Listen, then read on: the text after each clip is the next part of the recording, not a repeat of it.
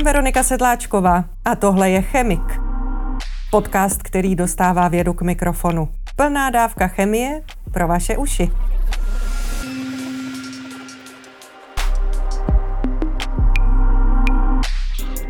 Stroje tak malé, že je pouhým okem nevidíte. Přesto fungují podobně jako zařízení, která známe z běžného života. V současnosti jejich vývoj pokračuje rychlým tempem. Před sedmi lety získali věci působící v tomto oboru dokonce Nobelovu cenu. A věnuje se mu i můj dnešní host. Pozvání do podcastu Chemik přijal vedoucí vědecké skupiny z Ústavu organické chemie a biochemie, která nese příznačný název Molekulární stroje. Jiří Kaleta. Dobrý Děkuji. den.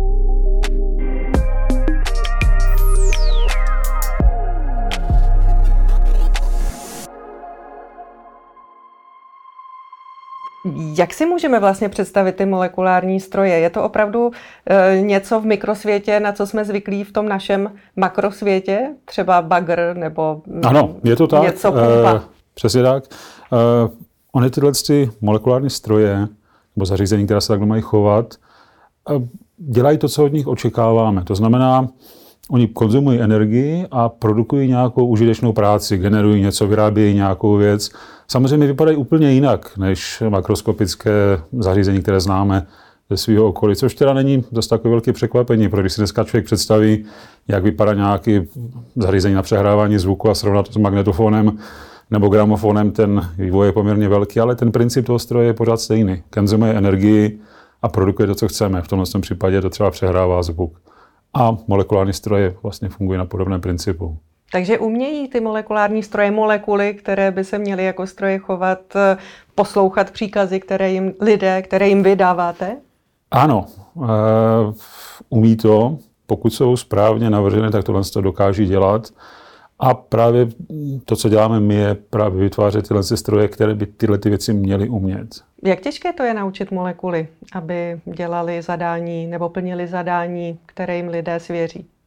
Tohle je zajímavá otázka, protože eh, naučit molekuly. Molekula to je, to je hmota. Molekula není chytrá, není hloupá, není hezká, není pěkná, je to prostě materiál. A v podstatě všechno to je o nás. To znamená, jak my tu materiál nebo jak tu hmotu nadizajnujeme, navrhneme, vytvoříme, tak podle toho funguje. A samozřejmě otázka je, co od něj očekáváme, co má být tím výstupem, co má umět, co má dělat. A na základě toho my pak volíme jednotlivé stavební bloky a z nich právě dáváme dohromady ten materiál, který má vytvářet ty funkce, které od něj očekáváme. Tak a teď úplně pro lidi, kteří si to možná zatím ani neskoušeli představit, tak eh, jaké funkce teď dokážou molekuly plnit, jak už jsme daleko? Mm-hmm. Jak to vypadá v praxi? Eh, Já bych možná začal eh, od toho základního, to je v podstatě, jaké typy těchto těch funkčních molekul máme, pokud se na tohle koukáme z tohohle pohledu. A to je, existují molekulární spínače a molekulární motory. U molekulárních spínačů to jsou molekuly, které většinou existují ve dvou různých stavech. Můžeme si představit jako jedna nula, plus, minus, on, off. A vědci dokážou selektivně tyhle stavy spínat použitím různých impulzů. A naproti tomu molekulární motory, ty jsou schopny vykonávat velice častokrát rotační pohyb a to už jsou spínače, které obsahují několik různých stavů a opět se dají kontrolovat. Impulzy většinou světelné? Nebo Ano, jiná energie ano, se ano, dá ano, využít? dá se použít jiná energie, světlo je v, velmi populární a to z několika důvodů. Eh, Jednak je to reagent, který nezanechává žádný odpad, to je prostě světlo. Dá se poměrně snadno zacílit na tu část prostoru, kde chceme vyvolat eh, danou reakci nebo danou změnu. A, a A kdyby to nebylo světlo, tak eh, jaká jiná energie by se ještě mohla použít? Dá se použít i chemické palivo, kde používali třeba různé, nebo se v přírodě se používají různé vysoce energetické molekuly.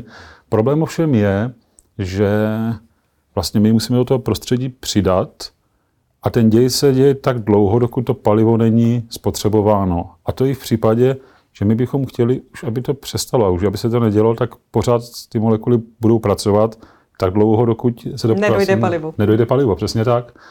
A samozřejmě i v tomhle případě dochází k tomu, že do prostředí začíná se akumulovat eh, rozkladné produkty toho paliva, které tam bylo. Z tohohle důvodu je upřednostňováno světlo, protože tyhle ty věci eh, opadají. V podstatě člověk začne ten systém ozařovat Hmota absorbuje energii, vykonává to, co by člověk očekával, chemickou změnu. A v okamžiku, když už by to mělo přestat, tak se jednoduše vypne zdroj záření, světlo přestane svítit a molekuly přestanou vykonávat ten účel, pro který byly stvořeny. Pořád se pohybujeme eh, v rozměrech nanosvěta. Jaké světelné zdroje se používají pro tenhle účel? Eh. To budou asi speciální vlnové délky? Dají se různé speciální vlnové délky. Většinou eh, my používáme nejčastěji ledky nebo led, eh, led zdroje záření, u kterých se dá poměrně slušně vybrat nebo modulovat vlnová délka, která má být použita pro excitaci toho záření. Samozřejmě dají se použít i jiné zdroje světla, v podstatě podle toho, v jakém části spektra ta mole, daná molekula absorbuje.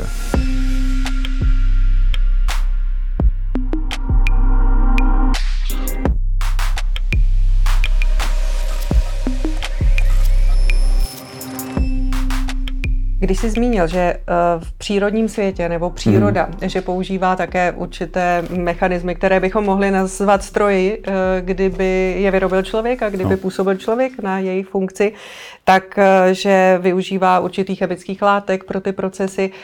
Je to něco, co vy chcete napodobit, tedy to, co dělá příroda, to, co už známe z hmm. těch hmm. přírodních procesů? Napodobit, zajímavá otázka. My si bereme inspiraci. Z toho vycházíme, ale samozřejmě pak už ty molekuly vlastní nebo systémy navrhujeme tak, aby plnily ty funkce, které od nich očekáváme. A to znamená, pro nás je to opravdu jenom zdroj inspirace, ale s tím, že my dokážeme už používat a vytvářet efektivnější systémy v některých případech. Lepší, než vymyslela příroda evoluce? Například ano. Co se týká například, a nevím, principu fotosyntézy, solární panely, příroda nedokáže rafinovat prvky my to dokážeme. Jistě jste se totiž setkali s takovou námitkou, že možná stačí obsat eh, v, pro vědeckou řeč to, co už příroda nebo evoluce vymyslela eh, před ano. tisíci lety. Tak eh, to se tedy jednoduše nedá, nebo kdybyste to udělali, tak by to bylo plné chyb? A, tohle je velice pěkná otázka. A, a na to je jedna taková možná zajímavou odpověď, možná trošku delší. My tady si spolu vykládáme, sedíme tady v této místnosti a v současné době na povrchu Marsu jezdí stroj, který vytvořil člověk. Sonda Voyager už opustila solární systém. My dokážeme vytvářet nádherné věci. Dokážeme ničit. Dokážeme vymazat život na této planetě nejednou, několikrát. A dokážeme vytvořit mravence, dokážeme postavit mouchu, něco tak malého, dokážeme postavit bakterii, neumíme. My víme zhruba, jak fungují jednotlivé komponenty my si samozřejmě neklademe na cíl postavit živý organismus v žádném případě, ale zajímá nás ty základní principy, na kterém jednotlivé komponenty těchto organismů, které můžeme přeneseně nazývat velice komplexní biologické stroje, napodobit, replikovat jejich funkci, pochopit ji a na základě toho pak následně navrhovat složitější zařízení. Je to mm, tento proces pořád na začátku? Nebo už jsme se dostali dál k tomu uh, opakování nebo možná, řekněme, té inspiraci z živé přírody? Tohle je taky zajímavá otázka, protože uh, za tu dobu, co se vlastně téhle se problematice lidé věnují, je to poměrně krátká doba. To znamená, z historického hlediska by člověk řekl, že to je v podstatě nic. Ale za tu velmi krátkou dobu se podařilo udělat eh, poměrně velký pokrok. A už jenom vlastně to, že na tomhle tom poli byly uděleny dvě Nobelovy ceny, svědčí o tom, že ten pokrok nebyl malý. Vedlo to a stále to vede k prostě vývoji nových eh, typů systémů, materiálů, které jsou velmi zajímavé. To znamená, eh, za tu relativně krátkou dobu, kdy se lidé tomuhle výzkumu věnují, bylo, myslím, že uděláno poměrně dost eh, velmi zajímavých věcí. Jak vypadá molekulární stroj nebo motor? Jak vypadá molekulární motor? To je ten rotující. Ano, ano, ano. Eh, je to víceméně molekula, která se skládá ze dvou částí. Pokud jednu z nich eh, podle definice pojmenujeme stator, to znamená ta, která by se nehýbala, tak je tam druhá část, která se rotuje nebo se otáčí.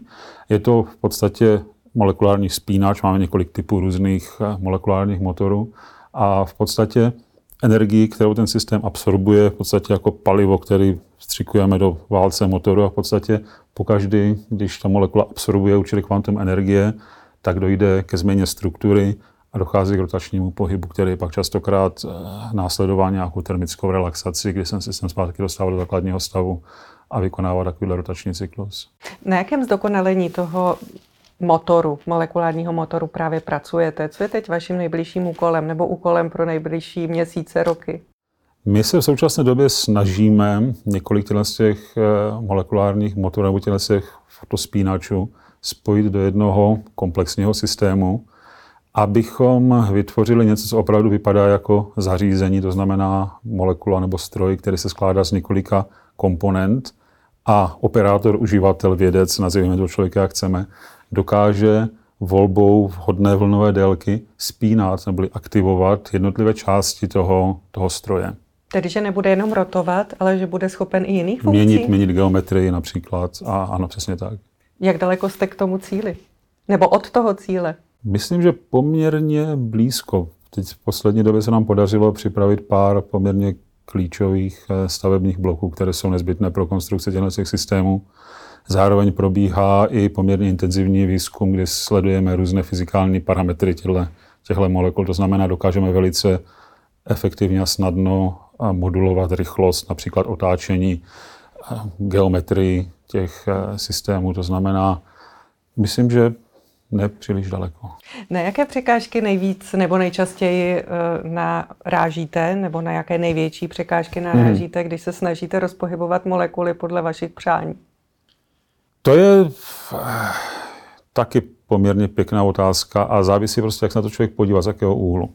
Část našeho výzkumu právě se zaměřuje na to, že molekuly se snažíme sorbovat eh, na povrchy.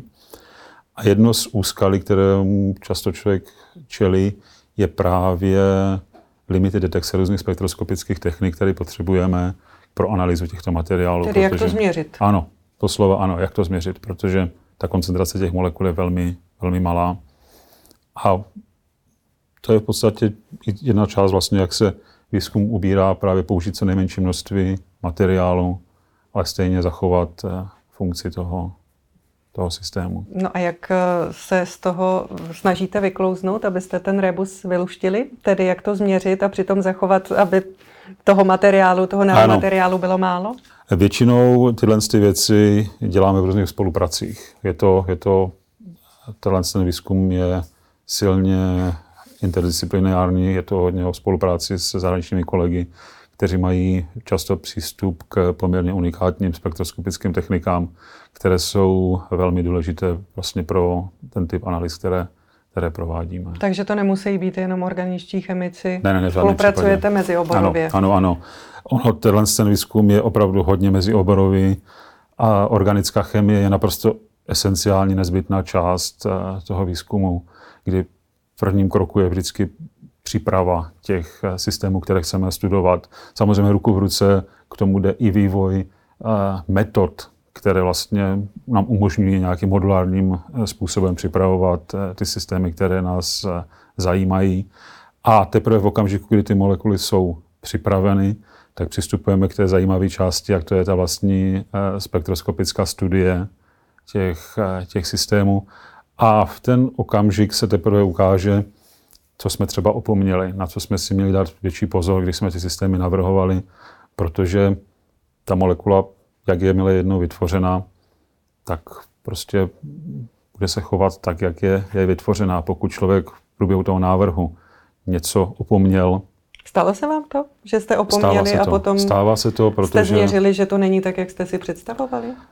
Uh, ukázalo se, že byla jiná cesta.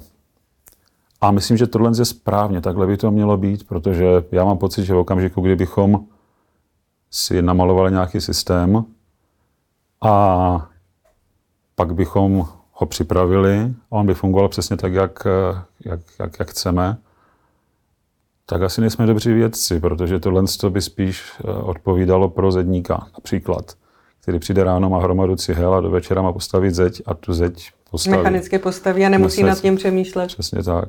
Tím, že se nikomu nechci dotknout, ale uh, takhle to je. To znamená, uh, častokrát, uh, mnohokrát vlastně v průběhu toho bádání člověk objeví něco, s čím nepočítal a ukáže se, že tohle je velmi zajímavý směr, který by bylo vhodné následovat.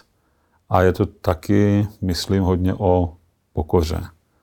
Protože mm, jedna věc je, co my si představujeme, aby ten systém měl fungovat, ale neznáme všechno, nevíme všechno. A příroda velmi často nám ukáže, kde jsou naše, kde jsou naše limity, kde jsou naše omezení a je to hodně o pokoře.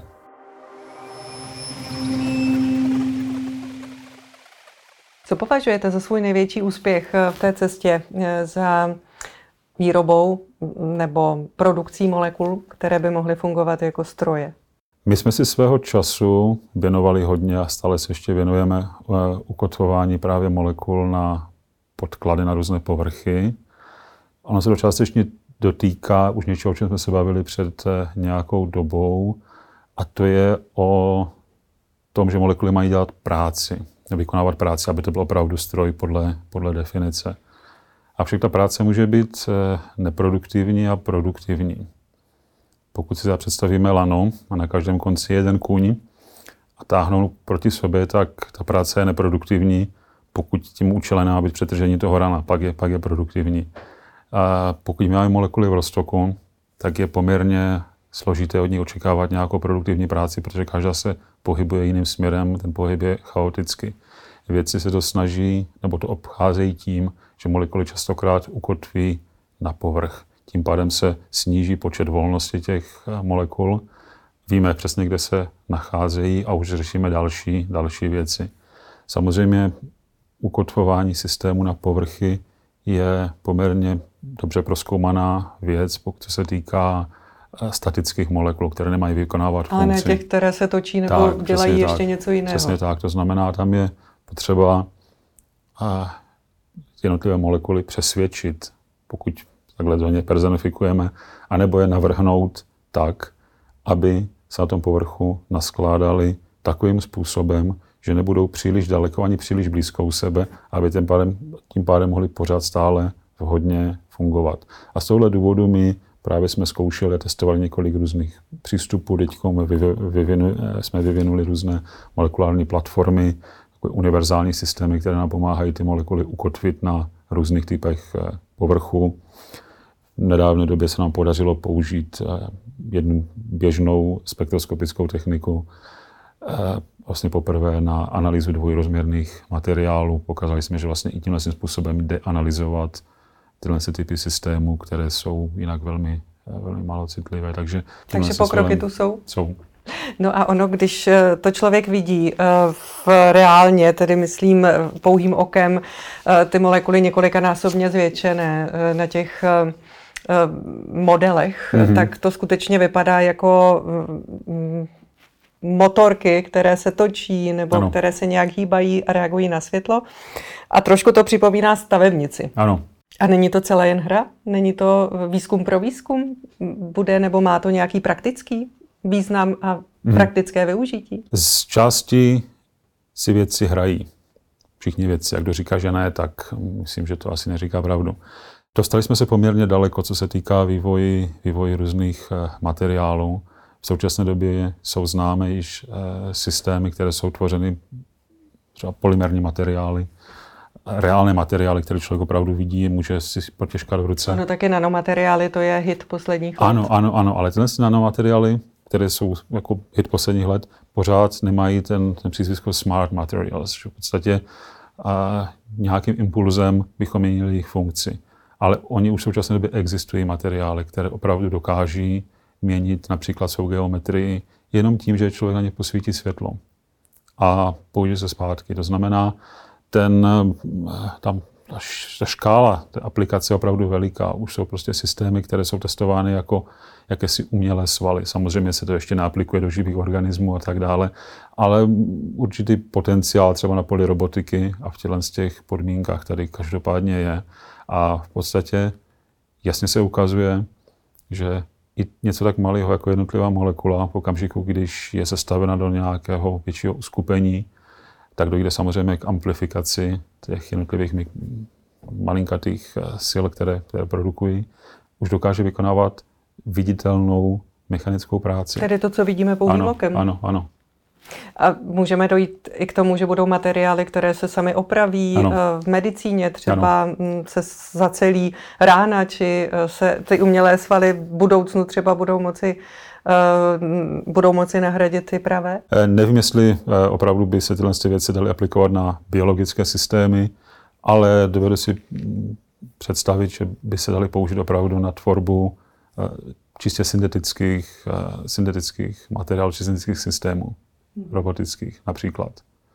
Ale to, že bychom tady měli nejspíš nějaké strojky, které se budou pohybovat krevním řečištěm, to je, to je mm, hudba, to, tohle to, To je spíš sci-fi ještě to je, to pořád. je, a vždycky to bude.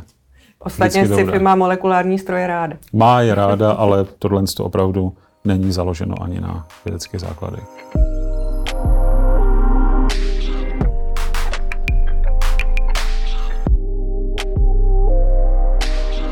Tu Nobelovu cenu už si zmínil z roku 2016. Mhm. Mm-hmm. Tak je pravda, že tady nobelisté sami uh, v Praze byli, dokud Ano. se na tvoje pozvání Ano, ano, uh, v Ústavu organické chemie a biochemie a ono se to možná zopakuje, je to tak? ano, s velkou pravděpodobností ano. Uh, již třetí uh, konference nebo workshop, jak to nazýváme, se bude konat letos na podzim. Kdyby nebylo covidu, tak už by to byl čtvrtý. Tentokrát to bude třetí, třetí meeting tohohle typu.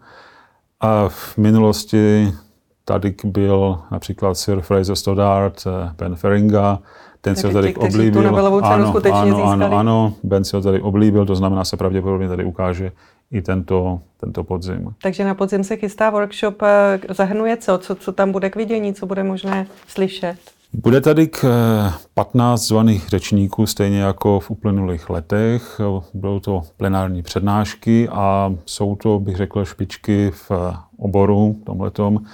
Těchto lidí není příliš mnoho. V tom oboru. Ano, v tomhle tom oboru.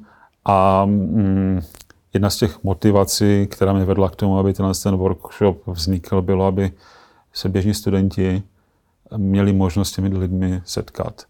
To znamená, pokud se někdo chce přijet podívat, není problém, stačí jenom napsat e-mail, kontaktovat, já s tím dotyčným budu počítat. A mají možnost se v takovém malém rodinném komorním prostředí s těmi vědci setkat. Je to velice inspirující, stimulující prostředí a hlavně to doporučuji právě studentům, postdokům, protože tohle je unikátní možnost, jak s těmi lidmi opravdu být, domluvit se na nějakých spolupracech, stážích a tak dále. Proč je zatím jenom malá komunita na světě lidí, kteří se věnují molekulárním strojům a jejich vývoji? To těžko říct. A Že ta disciplína pořád ještě nová, nebo se o tom tolik neví, nebo proč? Ono celkově těch skupin látek, které se chovají jako, dejme tomu, fotospínače nebo motory, není, není příliš velká. Těch látek je pomalu málo, poměrně málo. Je tady několik skupin, které se tím vlastně výzkumem zabývají. Ten výzkum je, jak jsem říkal, silně mezioborový, to znamená, je potřeba spolupráci. Velice často je z těch publikací jasně poznat, vlastně z jaké laboratoře to pochází, protože ten rukopis je tam poměrně jasný, i ten systém, se kterým ti daní lidé pracují. A proč je jich málo, to je zajímavá otázka, nevím. Nevím, nevím. Možná proto, že vlastně je tam potřeba opravdu hodně velký vstup z té organické chemie na počátku a může to být pro spoustu lidí demotivující, když se investuje poměrně velké úsilí do přípravy něčeho a pak se ukáže, že ten systém nefungoval tak, jak byl navržen. A v podstatě tato část výzkumu padá a člověk se opravdu musí vrátit zpátky k rysovacímu prknu a začít znovu. Začít znova.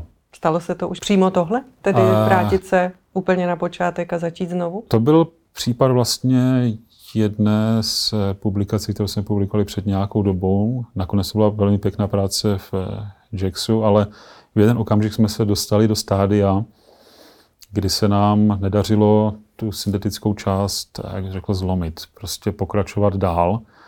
Zasekli jsme se v jednom místě a bohužel čím je ta syntéza vedoucí k tomu materiálu delší, tak se stává víc a víc lineární.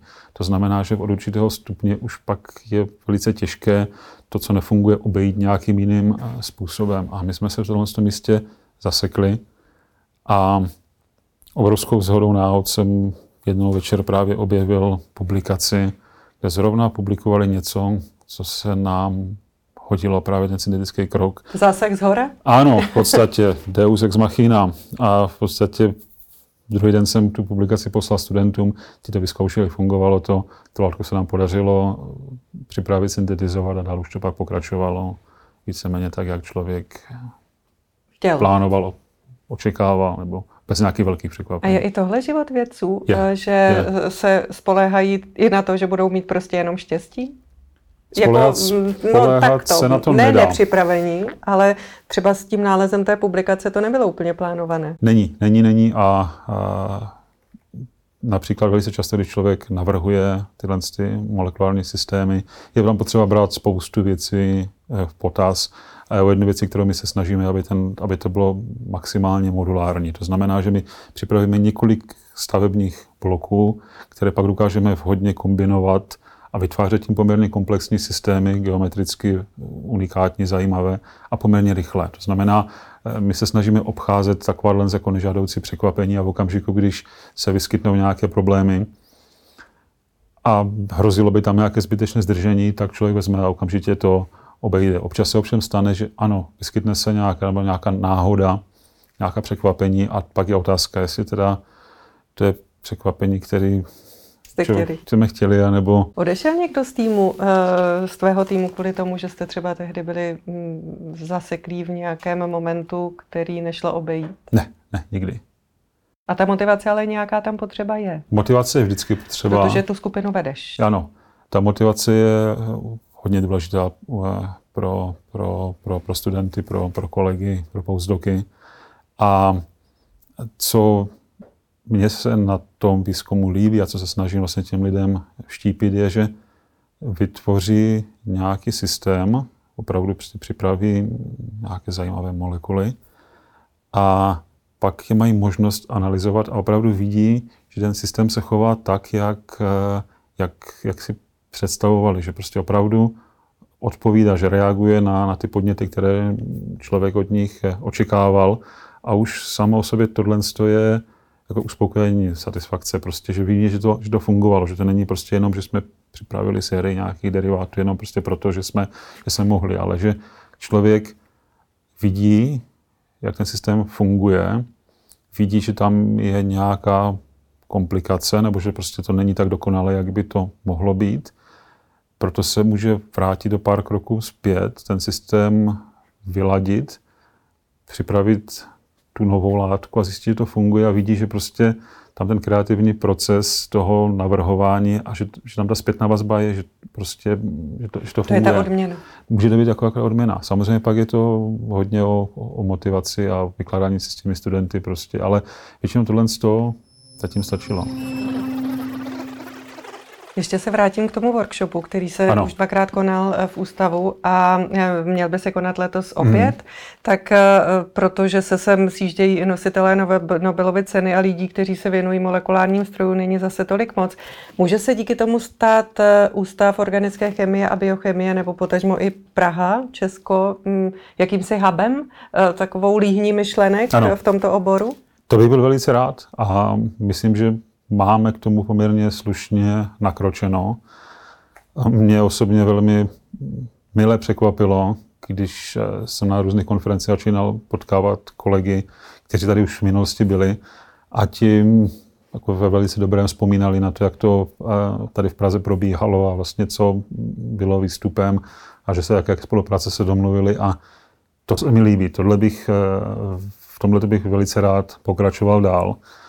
A hlavně mm, bych rád, aby tenhle ten typ meetingu se konal i v Evropě, protože eh, oni jsou známi ze Spojených států a já mm, sám budu eh, ve spolupráci s, eh, s dvěmi kolegy organizovat jeden z těch workshopů, který se už několik let koná v kolorádském Telluride. Ten to bude příští rok.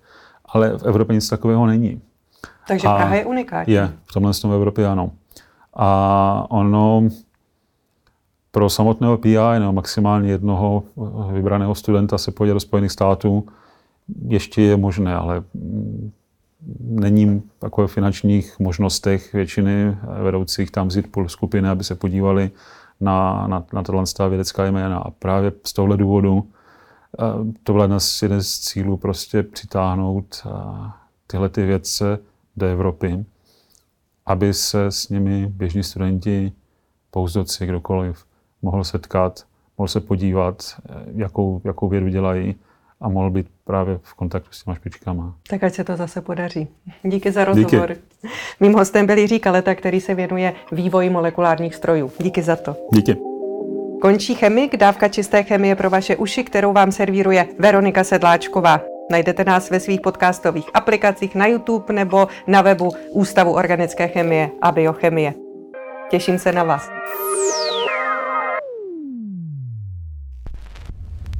Podcast vzniká v produkci RO Audio CZ.